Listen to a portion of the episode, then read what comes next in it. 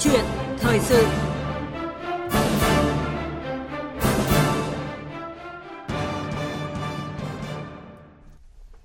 Thưa quý vị và các bạn, trong bối cảnh dịch bệnh COVID-19 vẫn tiếp diễn với những biến chủng nguy hiểm, nhiều nước đã triển khai các chiến dịch tiêm chủng cho trẻ em với mục tiêu cuối cùng là tăng tỷ lệ bao phủ vaccine, khống chế đại dịch để trẻ được đến trường học tập và sinh hoạt trong bối cảnh bình thường mới an toàn. Tại Việt Nam thì từ giữa tháng 10, Bộ Y tế đã có công văn gửi các địa phương đề nghị chuẩn bị các điều kiện tiêm phòng vaccine phòng COVID-19 cho trẻ em từ 12 đến 17 tuổi theo lộ trình, theo tiến độ cung ứng vaccine và tình hình dịch tại địa phương. Rất nhiều tỉnh, thành phố sau đó đã lên danh sách và chuẩn bị sẵn sàng để khi có vaccine sẽ triển khai tiêm ngay cho trẻ. Tuy nhiên, với nguồn cung vaccine còn khan hiếm, trước mắt ngành y tế có kế hoạch triển khai chiến dịch tiêm phòng theo hướng nào để đảm bảo an toàn cho nhóm đối tượng đặc thù này? Đâu là những lợi ích và nguy cơ khi mà tiêm phòng cho trẻ?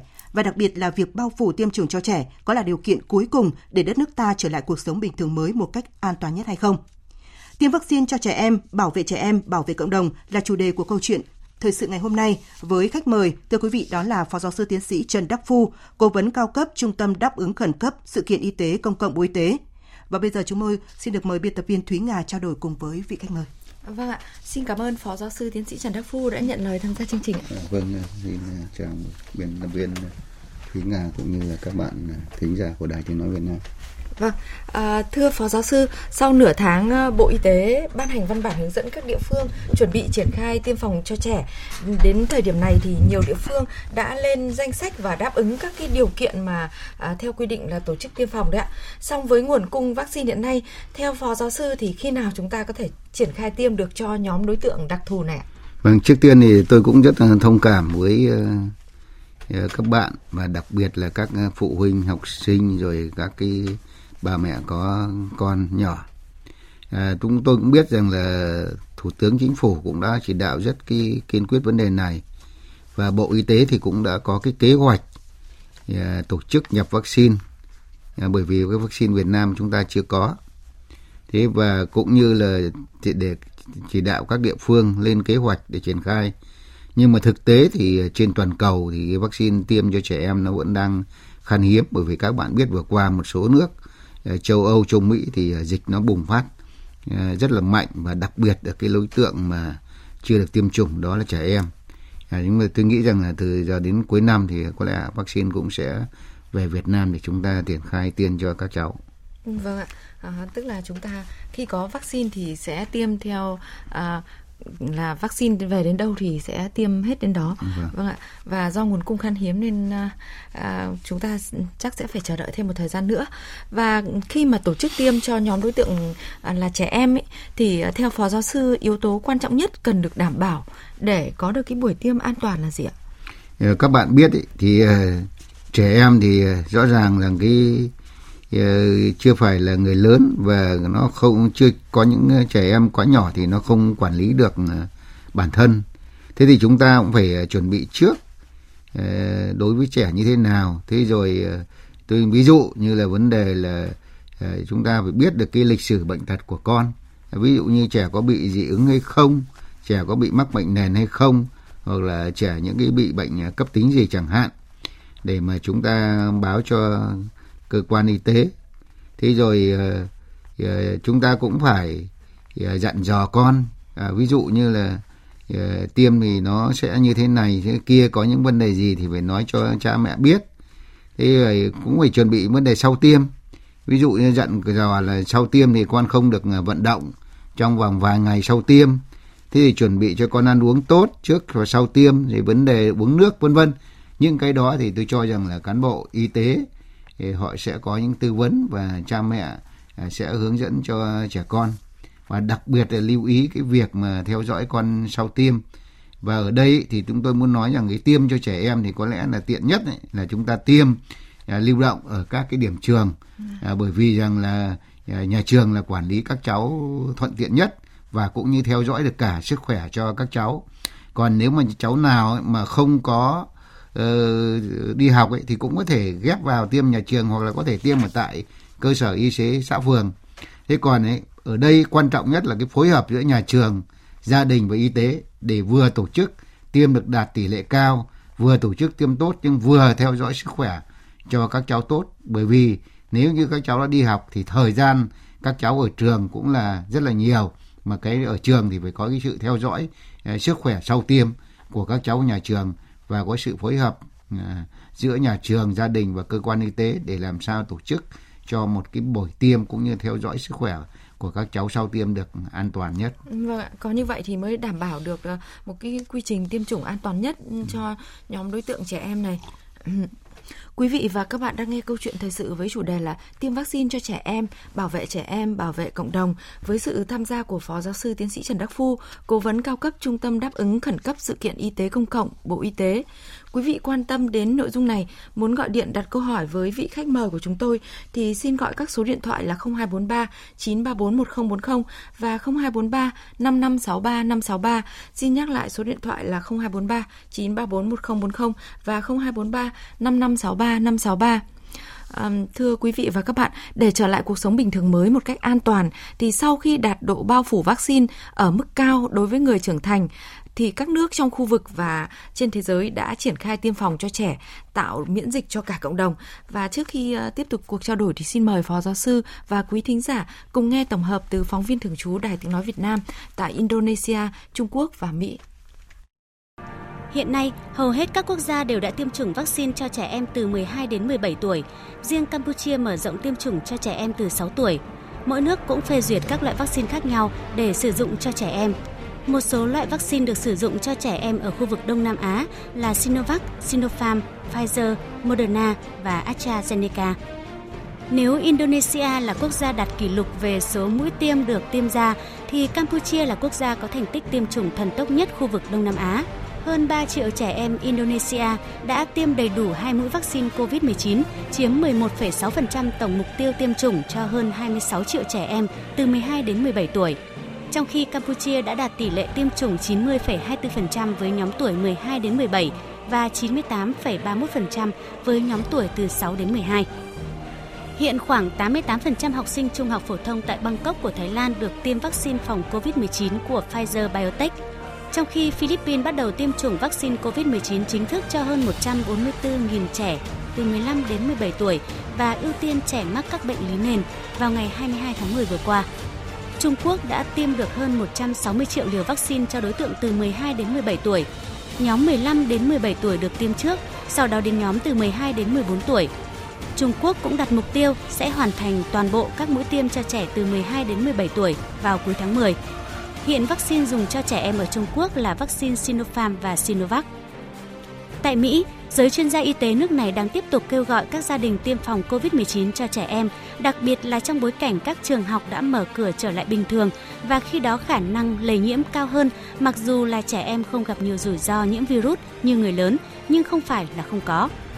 Trên thực tế, đã có gần 5 triệu trẻ em ở Mỹ mắc COVID-19 và tỷ lệ lây nhiễm cũng như nhập viện đã tăng trong năm 2021, nhất là trong số trẻ em chưa tiêm phòng hơn 300 trẻ em đã tử vong do COVID-19 ở Mỹ và hơn 3.700 trường hợp đã mắc triệu chứng lạ, có tên gọi là rối loạn đa hệ thống do biến chứng của COVID-19. Việc phát triển thuốc kháng virus và tiêm phòng ở trẻ nhỏ đang được kỳ vọng sẽ giúp nước Mỹ tìm thấy ánh sáng ở cuối đường hầm trong cuộc chiến chống COVID-19. À, vâng thưa phó giáo sư, sau khi nghe tổng hợp từ các phóng viên thường trú Đài Tiếng nói Việt Nam, à, thì ông có suy nghĩ gì về việc các quốc gia trong khu vực Đông Nam Á cũng như là Trung Quốc rồi Mỹ đều đang đẩy nhanh cái tốc độ bao phủ vaccine cho trẻ? Vâng, à, trước tiên thì à, chúng tôi thấy rằng là đúng là như vậy. Thì à, do cái nhất ấy là cái miễn dịch cộng đồng là phải tính trên cái dân số được cả trẻ em và cả người lớn chứ chúng ta không thể tính là trên người lớn là đạt trên 17 10% à, cái thứ hai là cũng là do trước chưa có cái vaccine cho trẻ em. Bởi vì các bạn biết rằng là à, vaccine covid 19 là cái vaccine khẩn cấp mà người ta phải à, nghiên cứu để tiêm cho những cái người mà có nguy cơ cao trước. Đấy là cái người mà à, mà mà người lớn họ đi di chuyển nhiều đi lại nhiều vân vân. À, thế nhưng mà hiện nay thì các cái đối tượng mà người lớn này đã tiêm cao rồi thì bây giờ là dịch nó lại xảy ra trong các yếu tố gia đình và nó vào các cái trẻ đã mắc bệnh trẻ em chưa được vaccine tiêm vaccine nên là phải tiêm vaccine cho uh, trẻ em là như vậy. Thế và các bạn cũng biết rằng là trẻ em là cũng cái đối tượng mà nó họ đi nó đi học. Và đi học thì cái môi trường ở trường học cũng là một trong những cái yếu tố lây nhiễm. Mà trước kia mà nếu như chưa tiêm vaccine ấy, thì trẻ em là phải nghỉ học phải giãn cách. Nhưng mà nếu mà tiêm được vaccine cho trẻ em thì trẻ em sẽ được đi học. Thì đấy là cái nó cũng rất là giá trị mà vì đi học là gắn liền với trẻ em và cũng một cái điều nữa là các bạn biết rằng trẻ em cũng có những cái đối tượng có nguy cơ rất cao, như là những cái đối tượng có bệnh nền. Thế rồi những cái đối tượng cũng có những cái bệnh ờ, mãn tính mà khi mà mắc covid 19 thì nó cũng phải nhập viện và cái tử vong của nó cũng tăng lên. Thế nên tôi cho rằng là cái việc mà tiêm ờ, vaccine cho trẻ em là cũng là rất cần thiết ở trên tất cả các quốc gia và các quốc gia nào mà họ có cái điều kiện và đặc biệt là dịch nó đang ờ, hoành hành trên cái phạm vi rất lớn trong đó cả trẻ em thì họ đã nhanh chóng tiêm cái vaccine cho trẻ em là như vậy. Vâng ạ, và phó giáo sư cũng từng ờ, phân tích rằng là à, cộng đồng thì phải à, đạt được cái miễn dịch chung, tức là phải từ 70 đến 80% trở lên và trong đó có trẻ em thì chúng ta mới có thể khống chế được ờ, dịch bệnh chứ không chỉ là chỉ tiêm cho người trưởng thành. À, thưa ông, mặc dù mỗi nước thì đều có những cân nhắc cụ thể với độ tuổi tiêm hay là lộ trình tiêm rồi loại vaccine tiêm, song cũng giống như với người lớn thì việc tiêm vaccine cho trẻ em cũng có những rủi ro nhất định ạ. Vậy những rủi ro có thể gặp khi mà tiêm phòng vaccine ờ, uh, COVID-19 cho trẻ em thì cụ thể là gì thưa phó giáo sư? Ờ, các bạn biết ấy, thì cái các cái phản ứng của vaccine của uh, trẻ em và vaccine covid 19 thì nó cũng như người lớn cũng có những cái phản ứng mong mong muốn không mong muốn các cái phản ứng phụ thì cũng có sốc phản vệ thì kể cả cũng có tử vong. Thì đấy là những cái mà thường thấy của những cái, việc tiêm vaccine cho trẻ. Nhưng mà đối với trẻ em ấy, thì chúng ta còn phải có một cái uh, xác định nữa là trẻ em không phải là cái người lớn thu nhỏ mà nó là cái cơ thể nó đang phát triển lâu dài nên ấy, cái việc à, à, chế tạo và tạo cái nghiên cứu tạo vaccine cho trẻ em cũng phải rất kỹ càng. Cứ không phải là cái vaccine nào tiêm cho người lớn là à, tiêm được cho trẻ em. Phải thử nghiệm lâm sàng ở những cái độ tuổi à, thích hợp. Ví dụ như là vaccine thử nghiệm ở 12 đến 17 tuổi thì ta tiêm được cho trẻ 12 đến 17 tuổi.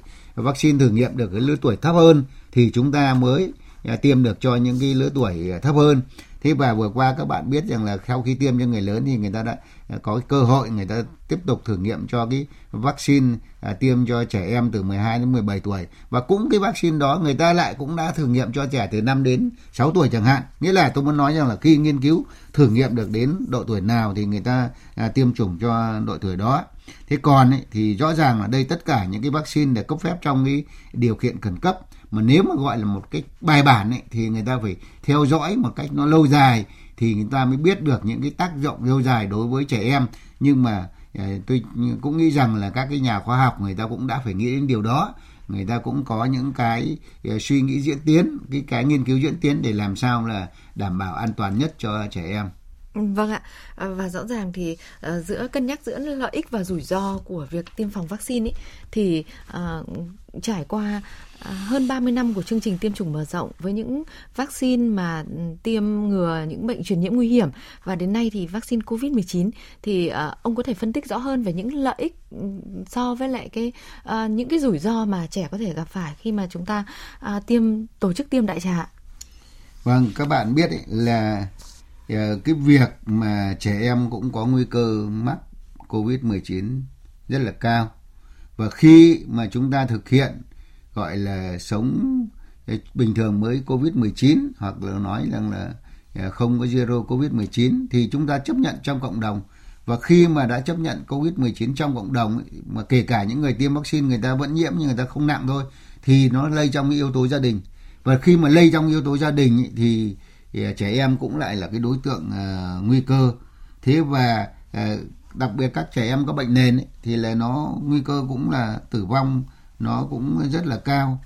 Nhưng mà tôi muốn nói rằng là uh, cần phải chúng ta cần có những cái uh, ưu tiên như thế nào đó để chúng ta tiêm ví dụ tiêm cho những trẻ em có bệnh nền trước này hoặc tiêm à. cho những cái địa bàn có nguy cơ trước này. À, địa tôi vẫn nói rằng đối tượng nguy cơ gắn với địa bàn nguy cơ hoặc là tiêm cho những cái à, đối tượng lớn tuổi trước ví dụ như đi lại nhiều dễ lây nhiễm hơn là à. những cái em nó đang ở trong nhà chẳng hạn thì đấy là những cái mà mà mà rất, rất là cần thiết thế và tôi muốn nói rằng là nếu như không tiêm thì trẻ em sẽ bị uh, mắc bệnh thế và chúng ta cũng không đáng quan ngại lắm bởi vì à, từ trước đến nay là chúng ta đã có cái vaccine tiêm chủng cho trẻ em. Các bạn biết là tiêm hàng hàng chục loại vaccine và có vaccine tiêm ngay sau khi đẻ như vaccine viêm gan B chẳng hạn. Vâng. các vaccine viêm não chẳng hạn. Nên cái việc mà à, cân đối giữa cái rủi ro và cái phản ứng phụ rồi một số những phản ứng cũng như người lớn thôi người ta vẫn tiến hành tiêm vaccine covid cho 19 cho trẻ em là như vậy Ừ, vâng, à, rõ ràng hiện nay thì tại các thành phố lớn thì tỷ lệ trẻ dư cân béo phì đấy thì ngày càng gia tăng. Và theo Phó Giáo sư Tiến sĩ Bác sĩ Phạm Văn Quang, trưởng khoa hồi sức tích cực chống độc Bệnh viện Nhi đồng 1 Thành phố Hồ Chí Minh thì thời gian qua thì à, chúng ta đã có hơn 20.000 trẻ mắc Covid-19 thì hầu hết đều có triệu chứng nhẹ hoặc không có triệu chứng. Tuy nhiên thì có khoảng 2% có triệu chứng nặng và thường là ở trẻ có bệnh lý nền hoặc trẻ dư cân béo phì. Và đối với trẻ dư cân béo phì thì cái thời gian diễn tiến nặng nhanh hơn, suy hô hấp và tổn thương các cơ quan và thời gian điều trị rất là lâu. Và bác sĩ Phạm Văn Quang có đề xuất như sau. Tôi nghĩ rằng sắp tới bộ y tế cho phép chích người đó là mấy em này phải được ưu tiên một. Lý do là gì? Nó không có bệnh nền. Càng béo phì á cái phản viêm nó càng nặng và suy hấp càng nhiều. Người lớn cũng bị đúc vậy. Béo phì thì tỷ lệ mà nhập viện tỷ lệ nằm ICU tỷ lệ thở máy cũng như tỷ lệ tử vong nó cao lắm. Vâng ạ, rõ ràng là với nguồn cung vaccine cho trẻ em hiện nay thì còn hết sức khan hiếm, khan hiếm ấy. Cái việc lựa chọn đối tượng trẻ mắc bệnh lý nền rồi trẻ béo phì thì có, có nên coi là một cái ưu tiên và cần được tính toán khi mà triển khai tiêm tại các địa phương không ạ? Tôi cho rằng cái đó rất là cần thiết. Thì à, bởi vì rằng là cũng như người lớn thôi, chúng ta ưu tiên cho các cái đối tượng là người già và người có bệnh nền. Trẻ em cũng rất cần như vậy để làm sao ấy là cái mong muốn của chúng ta là gì? Mong muốn của chúng ta là ờ, khi mà thực hiện sống bình thường mới thì có thể chấp nhận có những cái ca bệnh. Mà tôi cũng nói rằng trong lớp học có thể có chấp nhận những cái ca bệnh ở một cái lớp học nào đó thì chúng ta phong tỏa và chúng ta cho các em đó nghỉ học. Nhưng mà làm sao các em nó không bị nhập viện, các em không ờ, bị tử vong, các em nó như là mắc bệnh cúm thôi, như là một số bệnh mà chúng ta cũng vừa gặp trong thời gian vừa qua. Để cho làm sao các cháu đến trường nên cái đó là vô cùng quan trọng, chúng ta phải ưu tiên tiêm cho cái đối tượng à, mắc bệnh nền một số các đối tượng mà à, có bệnh à, mãn tính, nguy cơ tử vong, nguy cơ nguy cơ mắc covid 19 và tử vong cao lên trước. Vâng, cũng không thể để trẻ mãi ở nhà học trực tuyến ờ, với rất nhiều nguy cơ về ờ, khác nhau khi mà trẻ ờ, chỉ có một mình với môi trường mạng. Vâng ạ, và ừ, các bậc phụ huynh thì hiện nay đang có mong muốn gì về việc tiêm vaccine COVID-19 cho con trong thời gian tới? Xin mời ông và quý thính giả cùng nghe ý kiến một một số bậc cha mẹ mà chúng tôi ghi nhận được. Bởi vì là bây giờ mặc dù là người trên 18 tuổi được tiêm nhưng mà uh, cái cái việc tiêm của người trên 18 tuổi á chỉ bảo vệ cho cái bản thân cái người đấy thôi và vẫn có cái nguy cơ kiểu lây nhiễm cho các bạn nhỏ ấy khi mà mình ờ, đi ra ngoài xong mình tiếp xúc mình quay trở về nhà. Thế cho nên là cái việc được tiêm này giúp mình yên tâm. Thực ra vấn đề quan tâm nhất đúng biết là cái ảnh hưởng của thuốc về sau này thì nó có xảy ra cái vấn đề gì ờ, đối với các cháu hay không theo tôi là dịch bệnh tuy đã được kiểm soát nhưng vẫn còn rất là nhiều nguy cơ lây lan trong ờ, cộng đồng. Mà bây giờ cho học sinh đi học thì chưa được an toàn và các cháu còn cũng chưa được tiêm vaccine đầy đủ. Tôi cũng mong là các con được tiêm vaccine sớm. À, vâng ạ, rõ ràng là để trở lại cuộc sống bình thường mới thì không thể bỏ lại bất cứ ai trong uh, uh, chiến dịch tiêm phòng ạ. Và trẻ em cũng như vậy. Và qua ý kiến của các bậc cha mẹ thì à, ông có điều gì muốn trao đổi về à, những mong đợi cũng như là một phần về tâm lý e ngại à, lo lắng về sự ảnh hưởng của vaccine đối với sự phát triển của trẻ sau này ạ? Yeah. Đúng là các bạn cũng à, vừa có cái phụ huynh cũng vừa có ý kiến. Nó có hai cái luồng tư tưởng. Cái luồng tư tưởng nhất ấy là chúng ta phải à, tiêm vaccine và bởi vì cái rủi ro mắc bệnh nó còn ờ, rất là cao. Thế và đặc biệt ấy, là tổ chức y tế thế giới cũng nói rằng là dịch nó còn kéo dài. Và nếu như chúng ta không uh, giải quyết được cái vấn đề mà các cháu phải nhập viện các cháu tử vong ấy thì, ờ, không thể cho các cháu đi học được. Mà đi cho rằng là đi học nó cũng là một cái khiếm khuyết về về kiến thức. Và các cháu ở nhà các cháu cũng có những bị mắc những cái bệnh về ví dụ như là Ờ, không phát triển được thể chất và tinh thần, vân vân, không chỉ khiếm khuyết về vấn đề ờ, giáo dục. Thế rồi ờ, cũng có những ý kiến các bạn cũng suy nghĩ rằng là có những cái rủi ro là vấn đề là phản ứng này rồi là vấn đề tác động lâu dài này. Thì và tôi cũng biết rằng là các nhà y tế như anh em chúng tôi thì cũng nói rằng là cái vấn đề này vaccine là nghiên cứu và cấp phép trong điều kiện khẩn cấp. Và có những vaccine người ta phải nghiên cứu 4 5 năm, thậm chí 10 năm, bởi vì người ta đánh giá một cái quá trình tác động lâu dài trên thực tế như vậy nghĩa là nghiên cứu phải có đủ thời gian. Đây có vaccine mới chỉ khoảng ờ, một hai năm thôi. Nhưng mà chúng tôi cho rằng ấy, là một nhất là chúng ta vẫn phải tính những cái rủi ro mắc bệnh rủi ro các cháu không được đi học và cái rủi ro ở ờ, các cháu ờ, bị nhiễm covid 19 vân vân. Thế và tất nhiên là người ta các cái nhà nghiên cứu sản xuất vaccine người ta cũng phải có những cái mà đánh giá làm sao cho cái an toàn thì chúng ta mới tiêm. Chứ không phải rằng là và họ ờ, là là họ cứ thế họ tiêm. Và cũng đồng thời là người ta tiếp tục có những cái nghiên cứu theo dõi sau tiêm một cách nó kín kẽ hơn để làm sao tiêm cho các cháu nó đạt được cái hiệu quả nhưng mà cũng là an toàn nhất. Vâng ạ, và câu chuyện của à, nhiều nước trong khu vực cũng như trên thế giới đã trở lại được cuộc sống bình thường mới, trẻ lại trở đến trường, à, đã à, là minh chứng, tức là những nước mà đã đi trước triển khai trước chúng ta đấy, thì à, chúng ta cũng có cái điều kiện thuận lợi hơn là chúng ta triển khai sau, thì các nước cũng đã tiêm và cho thấy là cái lợi ích của quần thể nó rõ ràng nhất và bảo vệ được trẻ nhiều nhất. À, vâng, xin cảm ơn Phó Giáo sư Tiến sĩ Trần Đắc Phu, Cố vấn cao cấp Trung tâm đáp ứng khẩn cấp sự kiện y tế công cộng Bộ Y tế.